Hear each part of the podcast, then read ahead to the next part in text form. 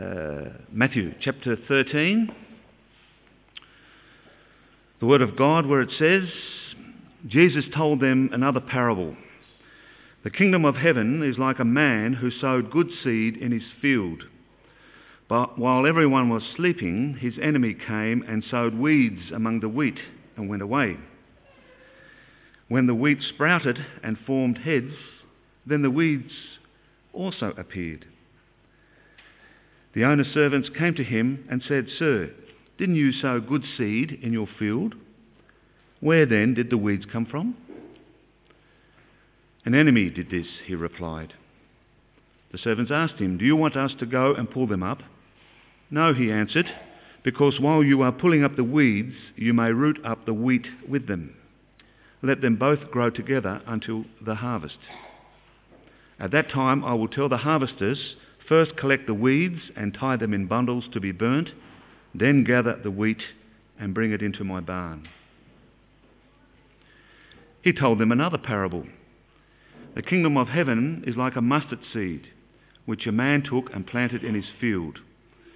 Though it is the smallest of all seeds, yet when it grows, it is the largest of garden plants and becomes a tree, so that the birds of the air come and purchase in its, perch in its branches. He told them still another parable. The kingdom of heaven is like yeast that a woman took and mixed it into a large amount of flour until it worked all through the dough. Jesus spoke all these things to the crowd in parables. He did not say anything to them without using a parable.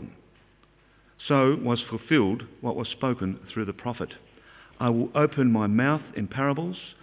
I will utter things hidden since the creation of the world.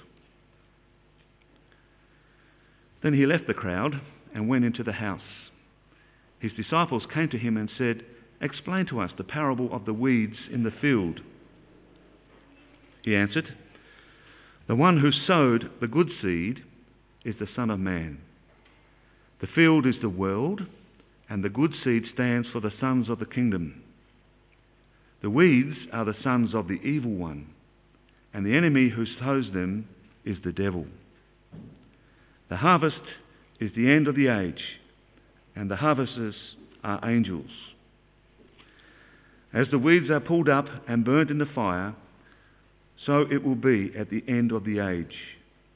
The Son of Man will send out his angels, and they will weed out of his kingdom everything that causes sin and all who, is, and all who do evil.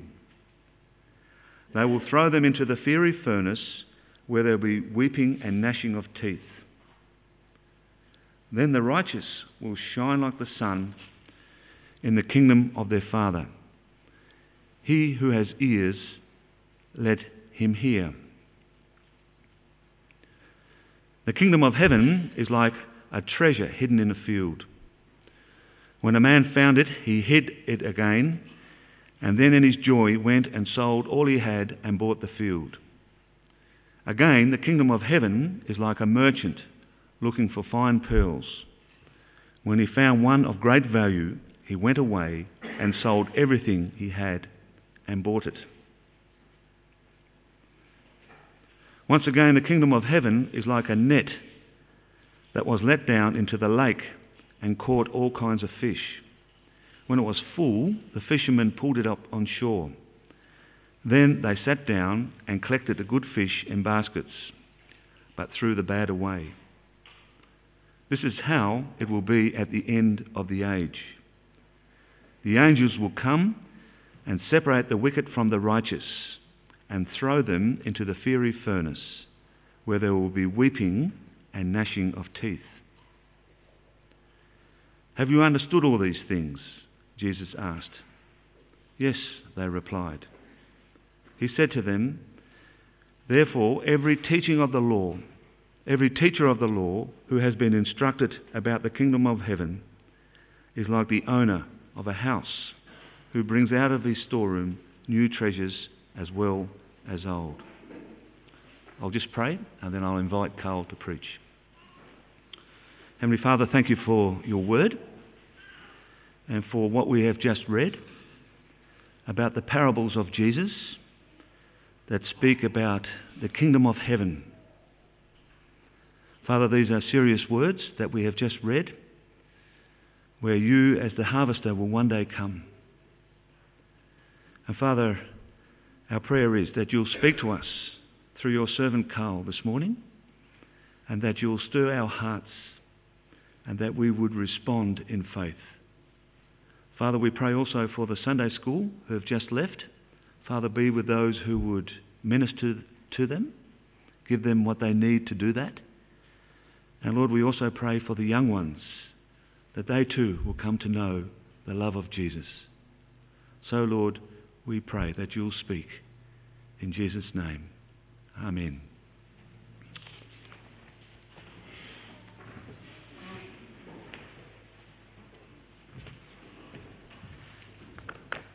Before I begin, I just wanted to uh, plug some books. Um, I plugged a couple last week, but um, these are easier to read than the ones I normally plug. Uh, they're from a series called uh, Reading the Bible Today, uh, and they're really uh, helped. They're, they're, really written to help you read through the Bible, surprisingly enough. Um, uh, but they, they're great for, for personal study. If you're, if you're reading Revelation and you uh, want to work out what's going on, then this is a great book uh, to read alongside Revelation. Uh, or some people use them sometimes in one on one kind of discipleship things. Or, or they're great if your Bible study is going through it, or if you're leading it, or if you're in it and you want some more info. So there's one by, uh, by Paul Barnett on Revelation, there's one by Andrew Reid uh, on Daniel uh, Kirk Patston uh, on Isaiah, Martin Pakula on Numbers, and uh, Graham Goldsworthy on, on Proverbs. I thought, uh, I thought we had Peter Adam on Hebrews as well, but I'm not sure about that. But anyway, so uh, they're in the book, on the book trolley at the moment. Well, not at the moment because they're down there, but they will be there again later, uh, so you can pick them up. Well, you might have uh, read in the, uh, in the bulletin that uh, this is the last week uh, for our series on Matthew for the moment. Uh, we uh, picked it up again in, in chapter 8 and we've run through now to, to chapter 13. And we finish with the six parables that Jesus tells about the kingdom of God. I don't know if uh, that's a question that you find yourself asking. What is the kingdom of God? Whether you lie awake at night asking, What is the kingdom of God like? The kingdom of heaven? Uh, what is it like? But that's the question that Jesus uh, wants to answer here.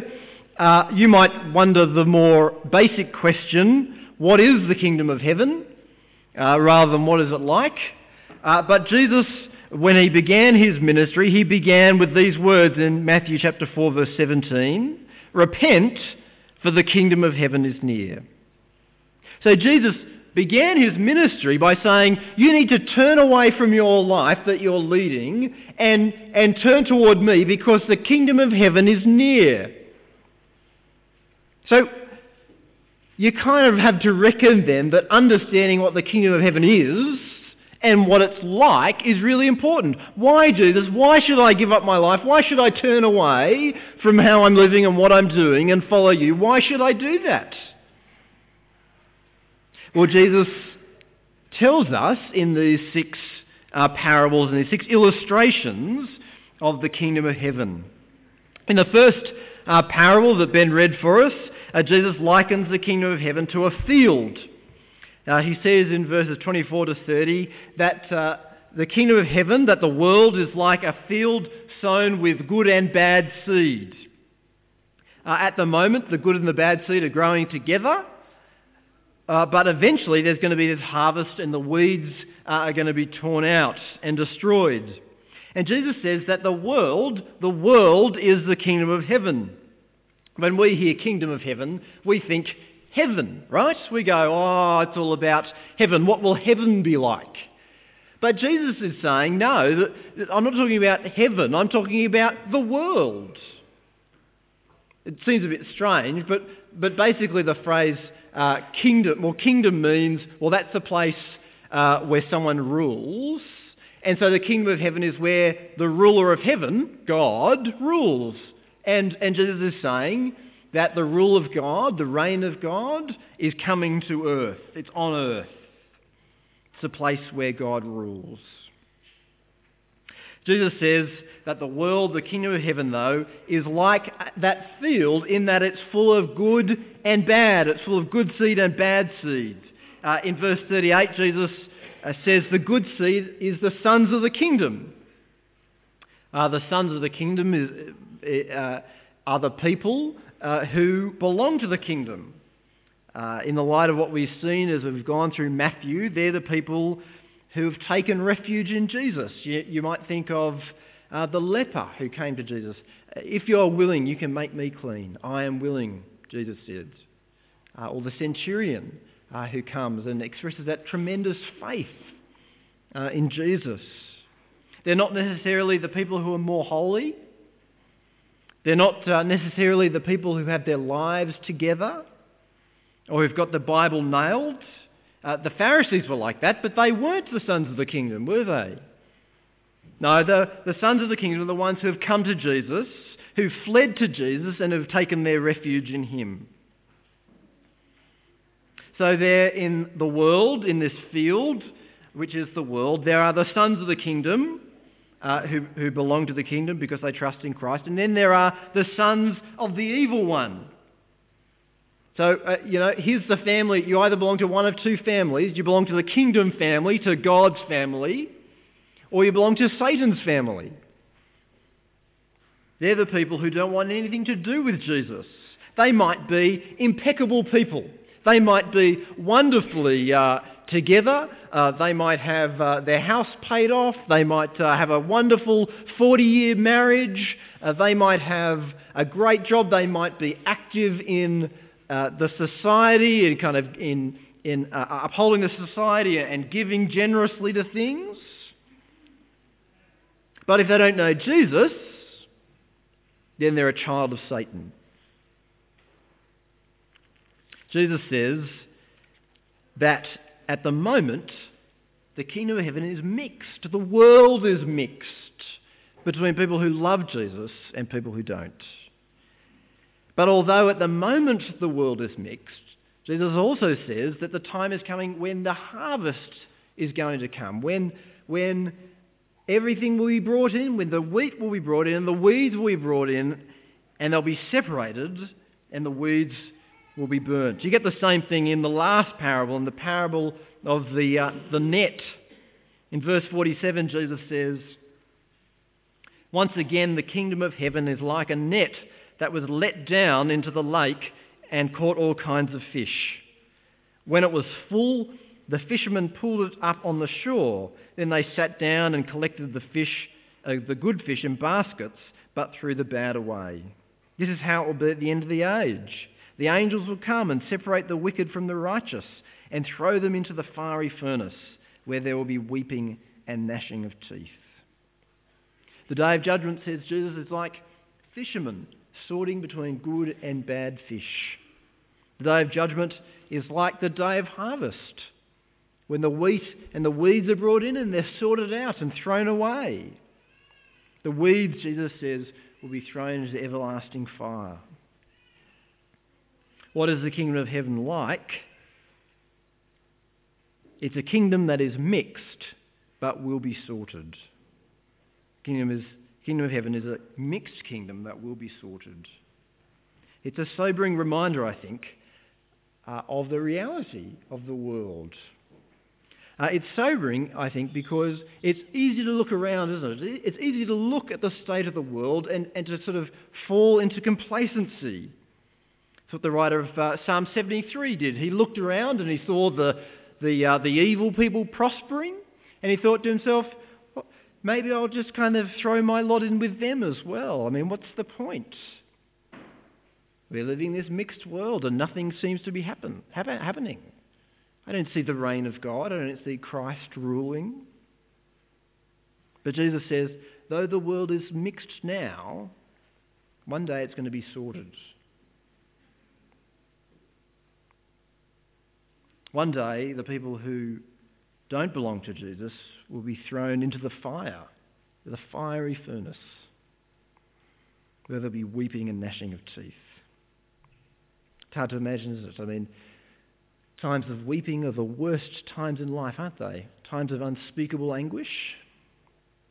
Imagine a life of unspeakable anguish. Imagine a life of unspeakable bitterness. Jesus says, people who don't belong to him will be thrown into that fiery furnace where there's weeping and gnashing of teeth. One of my Bible lecturers always used to say that the day of judgment will be a surprising day. Not would be surprising because it will come upon us like a thief in the night, but it will be surprising as well because there will be an unexpected sorting. You know, there will be people who will think to ourselves, we just totally expect that they'll be standing with Jesus, and they won't be. You know, they're on the outside, they've had this wonderful life, but inside, they had no time for Christ. And there'll be people who, whose lives looked like they were falling to pieces. But deep down had this unspeakable, wonderful trust in Jesus. What will be the basis for the gathering and sorting? Have you embraced what God has done for you in Jesus Christ? Or have you not? What is the kingdom of heaven like? The kingdom of heaven is a mixed kingdom, but a kingdom that will be sorted. But that mixed nature of the kingdom leads to problems. Uh, it leads to uh, confusion. Uh, I mowed my lawn yesterday uh, with my uh, low carbon uh, push mower, and I've got some, I have the blisters to prove it. My soft typing hands don't cope well with the rigours of uh, lawn mowing, but um, that's possibly an overshare. But, uh, but as I mowed my lawn, I noticed something. I noticed that it was full of weeds. Uh, it's full of clover. Uh, it's full of other things, dandelions, uh, paspalum. I had to, I, I uh, looked up on the internet the various weeds that I had. I think it's paspalum. Uh, you know, there's, there's all these weeds scattered throughout the lawn. There's grass as well. But as I sit in my office and I uh, stare out the window, it looks wonderfully green. It, you know, it looks like this uh, beautiful lawn. But then when you get closer, you discover that it's some good and some bad. And it's the same with Jesus' kingdom. It's hard to see, really, how much grass is growing. It's hard to see whether the grass is really growing at all. It's hard to see whether Jesus' kingdom is really growing. When it's a mixed kingdom, it's hard to see what's going on. And so Jesus tells us these two other parables. Uh, in the middle of the chapter, he speaks about the irrepressible growth of the kingdom of heaven. And he says in verse 31 that the kingdom of heaven is like a mustard seed, which a man planted in his field. Though it's the smallest of all your seeds, yet when it grows, it is the largest of garden plants and becomes a tree, so that the birds of the air come and perch in its branches. Or again, the kingdom of heaven is like yeast that a woman took and mixed into a large batch of flour until it worked through all the dough. Jesus uh, is saying that the thing about the kingdom is, is that it starts small, but it grows. It grows like a, like a mustard seed, which starts off tiny, uh, but then grows into this great tree. Uh, or it's, uh, it's like the, the yeast. Uh, I don't know if you've ever made bread. I, cast my mind back to the years when we had a bread maker at home. But you only need the smallest amount of yeast, don't you, in, you know, among these, uh, uh, all this flour, uh, and it does its job. It works its way through. It leavens the whole batch of flour. It's a small amount, but it has a marvellous, a, a wonderful effect. Like leaven uh, in flour, like yeast in flour, the spread of the kingdom of God is almost un, uh, imperceptible but it's broad and vast. It's enormous. You see, the mixed nature of the kingdom means that it's hard to see the kingdom growing. But Jesus encourages us by telling us that it is growing, it's growing from very small beginnings to be a great, enormous tree. It's growing almost imperceptibly from a very small amount of yeast to infiltrate the whole batch. So the kingdom of heaven is not only a mixed kingdom that will be sorted, it's also a growing kingdom. Just uh, even just thinking about the growth of Christianity over the centuries, that's true, isn't it? I mean, just think about it. It started Christianity started with one man, Jesus. It started with uh, twelve guys and a bunch of women. The first day, uh, 3,000 people were converted on the day of Pentecost. And from there, it spread throughout the entire Roman Empire. From there, it spread uh, uh, from the Mediterranean through Europe uh, and throughout the entire world. And yet, it's easy, isn't it, sometimes to look at the world and to think that the kingdom isn't growing. To think that the kingdom is uh, stagnating or, or shrinking, even. Jesus said, I will build my church and the gates of hell will not prevail against it. And yet, so often it doesn't really look like that, doesn't it? Our work here seems hard. Fred uh, described it the other day as like ploughing rocks. Seems like that sometimes, doesn't it? But actually, Jesus says the kingdom is growing. Maybe we just can't see it. Why might we not see the growth of the kingdom? Well, I think there's lots of reasons that we may not see the growth of the kingdom. Sometimes we don't see the growth of the kingdom because we have limited vision. Uh, we look at what's happening in our church, uh, or our city, or our state, or our country, uh, and the gospel is not making enormous inroads uh, in Australia. We look at uh, Australia and America and, and England and Europe, uh, and Christianity seems to be contracting. But we forget that Christianity is expanding in South America and Africa and in China. Sometimes we don't see the growth uh, of the kingdom of God because God doesn't allow us to see it for a time. Uh, I remember uh, a, a, guy that I studied with, his parents were missionaries in Niger for many years. Uh, and they went uh, kind of for a period and then came back to Australia. Uh, and you know, they spent all these years in Niger doing this missionary work. Uh, but when they left, they, they felt a bit deflated. They felt like they hadn't really achieved anything. They hadn't really converted large numbers of people. And yet, when they went back uh, to Niger, I think it was about 10 years later, they discovered actually that in their absence, the gospel had been bearing fruit. I remember uh, one story. Uh, it was not long before they left. They spent a night among these nomadic people and they shared the gospel with people who'd never heard it before. Uh, they didn't have any time to stay, so they left them with tapes that they could listen to. When they returned 10 years later, they, they didn't think anything of it. Uh, they thought that their efforts uh, were not that uh, fruitful. When they returned 10 years later, they discovered that every year for 10 years, people from that small group that they'd met with for that one night had been returning to the same place every year in the hope of meeting them and telling them that they'd found Christ while they sat in Australia tempted to be discouraged and deflated because the gospel was not growing. The gospel was growing, and they just didn't see it. We might not see the growth of the kingdom because we have limited vision. We might not see it because God doesn't allow us to see it for a time. Sometimes we don't see the growth of the kingdom uh, because the kingdom isn't growing in the way that we expect. You know, we might pray for a, a close friend or a family member for years, pray that they would turn to Christ. And they don't. And because we're so focused on that, we miss, in fact, that all the time while that's been going on, the person that we work with has given their life to Jesus, the person that we've never been praying for.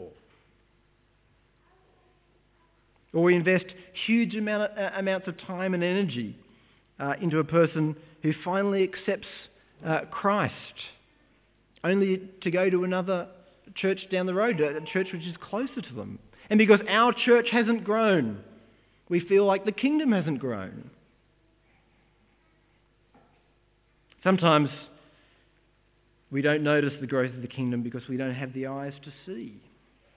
We don't see that the person that we're sitting next to in church has, ha, has begun to conquer that anger that they've been struggling with for years. We don't see that the person who's sitting next to us has been struggling for years to understand the very nature of the gospel. And that this morning, when they got up, finally their eyes were opened.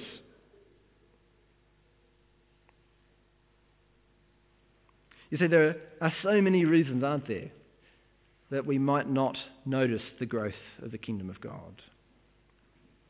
But Jesus says it is growing, almost imperceptibly, like yeast spreading throughout the batch of dough, growing from a tiny beginning to be a great, vast tree.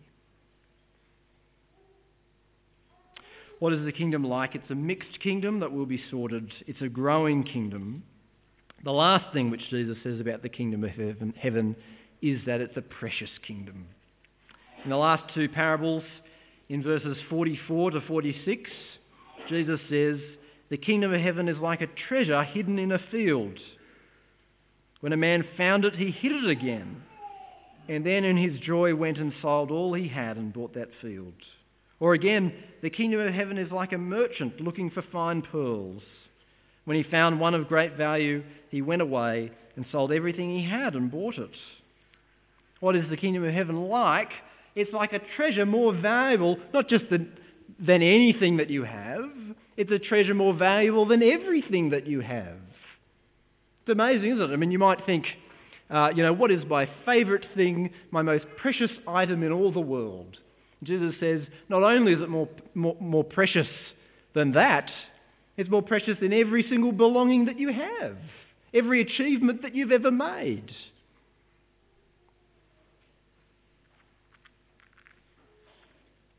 I read uh, the other day uh, in the newspaper about a group of guys who've been searching for 30 years for Lasseter's Reef. Um, I don't know if you've ever heard of Lasseter's Reef, I hadn't really. But uh, uh Lasseter's Reef is this famed uh, lost gold deposit. There was a guy, Lasseter, and he, and he uh, stumbled upon this quartz uh, deposit where, you know, supposedly the, the uh, gold ran through it like plums through pudding. And so for years, people have been in, in the hunt to find Lasseter's gold deposit. Uh, and these guys, you know, reckon that they might have found it. And Jeff Harris, one of the guys involved in the expedition, uh, was quoted as saying this Once I'd figured out I could decipher the diary, Lasseter left this diary, once I figured I could decipher the diary using Google Earth, I was over the moon.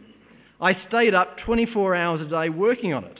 Some days, uh, sometimes I'd have a day off work to work on it. I had to keep going until I found the next clue. See, he's, he discovered something, hadn't he? He'd, he'd discovered, or he thought he'd discovered, uh, the, the great gold deposit, the, you know, great riches in the middle of Australia. And he gave up his, his life. You know, he's giving up work. What, what a sacrifice. Giving up a day of work uh, to, to, to, search for the gold, uh, spending all his spare time on it. But it makes a lot of sense, doesn't it? I mean, he's not crazy. If you find a massive gold deposit, you know, you're in your right mind if you do everything you can to, to, to, to get it and to find it and to make the most of it. And that's what Jesus is saying about the kingdom of heaven. It's wonderfully precious, and when you find it, when you discover it, you'll give up everything to have it. I don't think Jesus is saying in the first place that we need to give up everything to inherit the kingdom of heaven, though that may be the case. For some of us, we may need to give up lots of things to enter the kingdom of heaven. What Jesus is saying, though, it's a subtle difference what Jesus is saying, though, is when you see the preciousness of the kingdom of heaven, you won't even care. He's saying when you discover the greatness of the kingdom of heaven, who cares if you have to give up everything? Because it makes complete sense. It's obvious, isn't it? You'd gladly sell everything you have to own it. You see, until we see the immeasurable beauty of the kingdom of heaven, we'll never be able to embrace it so completely. If we see the kingdom of heaven and following Christ as a drudgery, as a great burden, then we'll hang on to everything that we have.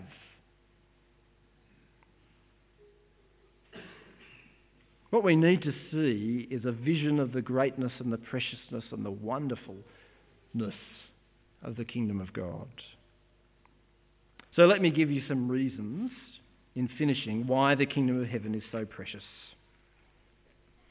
Why is the kingdom of heaven precious? The kingdom of heaven is precious, first of all, because it ends in eternal life, not in eternal death. We saw that in the first point, didn't we? That the, that the world will be sorted and that those who throw their lot in with Christ will find life forever, and those who don't will be thrown into the fiery furnace. Why is the kingdom of God precious? Surely that is a major factor, that it ends in life for eternity rather than death and misery for eternity. Why is the kingdom of heaven precious? It's precious because it leads not just to life in eternity, but it leads to life now. Outside of Christ, we're actually dying every day. Uh, you might say, I see, I feel kind of alive. Uh, but actually, the Bible says that you're not.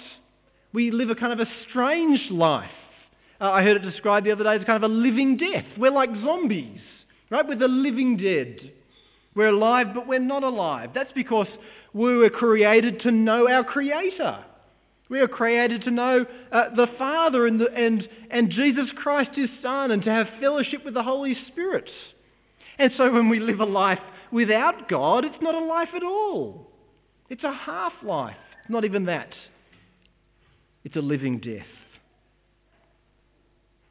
But if we know Jesus, our life isn't a living death. Every day it's more and more of what life ought to be. Every day there's new hope, new joy, new delight in God, new love for God and love from God. The kingdom of heaven is precious because it leads not just to life in eternity, but to life now. The kingdom of heaven is precious as well because it leads, it, it, it ends in complete healing. Jesus showed hints of that, didn't he, in his healing ministry. Uh, the lame walked, the blind saw, uh, the deaf heard for the first time. A friend of mine, uh, uh only a few years older than me, is trapped uh, in a failing body.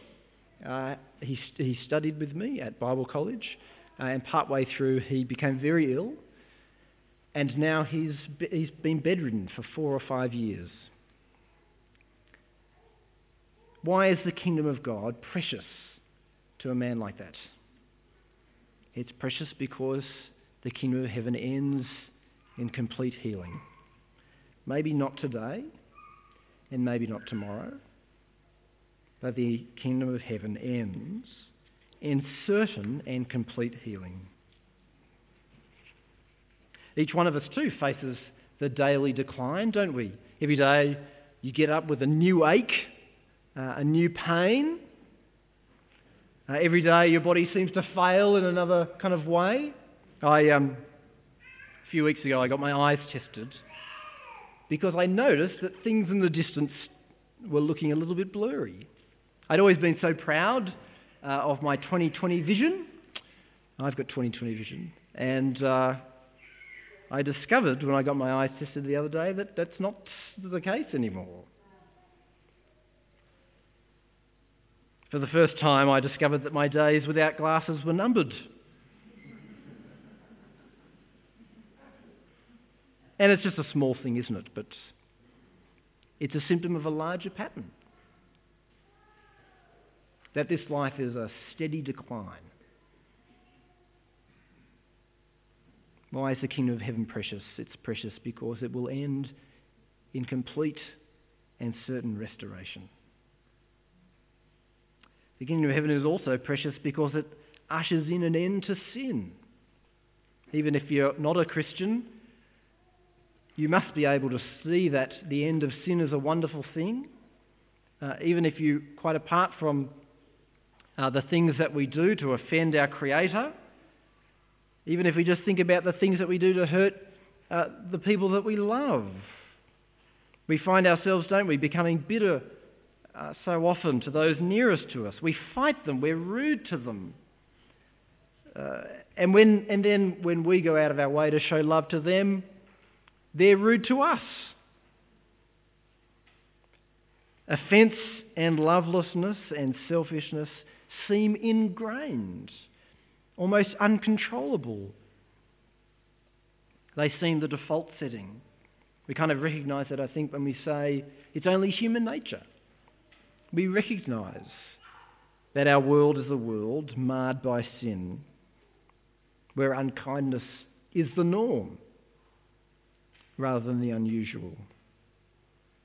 But the kingdom of heaven is precious because it's ushering an end to sin, an end to rudeness and hurt and lovelessness and selfishness and anger, and an end to unrequited love, that painful love where you persist and show kindness, and all you receive in return is bitterness.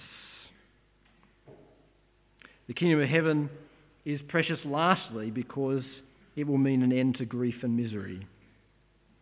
I don't know if I'm the only one who spends my life dreading that phone call that my mother's passed away uh, or that my father has cancer. Actually, my mother rang me yesterday, uh, and, I, and I, after writing the sermon, I thought to myself, oh no, what's going on? I didn't expect it to ring Saturday morning. But it's true, isn't it? We dread it. We dread the loss because we know that it's a part of life. Why will the kingdom of heaven, why is the kingdom of heaven precious? It's precious because it will mean an end to grief and misery. Imagine that.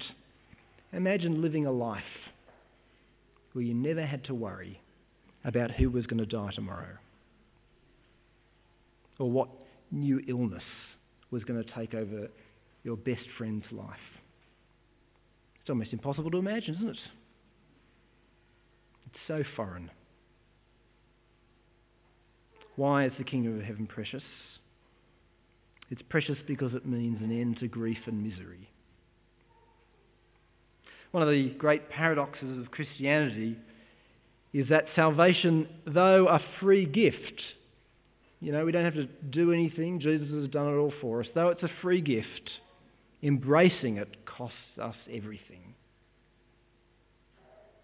But when you see the value of the kingdom of heaven, even just in that short list, who cares? Who cares what you have to give up? Because we're receiving a kingdom that cannot perish, spoil, or fade. You know, I, I keep buying potatoes. Keep buying potatoes, and they just go off.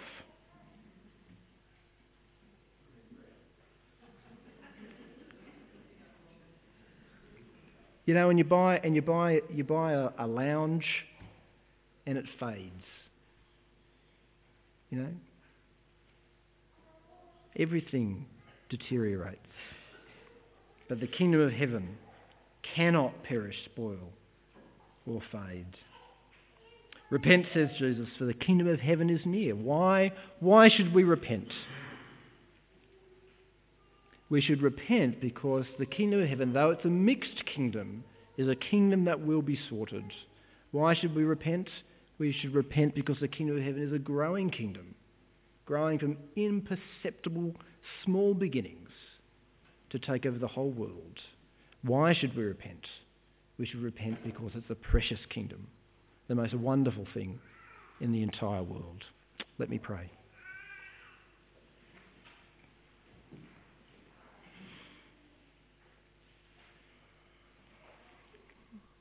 Dear Lord and Heavenly Father, we thank you for the amazing uh, clarity with which Jesus taught about your great reign on earth coming through uh, him. Lord, uh, we just ask that as we think about the kingdom uh, which Jesus is ushering in, we ask that you would help us to sit up and take notice. Lord, more than that, that we would turn from our wayward lives and embrace your majestic King. Father, we ask that none of us would be found on the day of judgment as people deserving eternity apart from you. Lord, we pray that each one of us would trust not in ourselves or in anything else but Jesus Christ. And Father, we ask, as we weigh up the great cost of following Jesus, we ask that you would set before our eyes the majesty and wonder of your eternal kingdom. Lord, the things that we've heard about, the things that we've thought about, can at the end of the day just be mere words. But Lord, we ask that you would rend the heavens and come down, that you would open the eyes of our hearts and our minds, that in your word and in your Son Jesus Christ we would catch a glimpse of your precious kingdom, your growing kingdom, your eternal kingdom. We ask it in Jesus' name. Amen.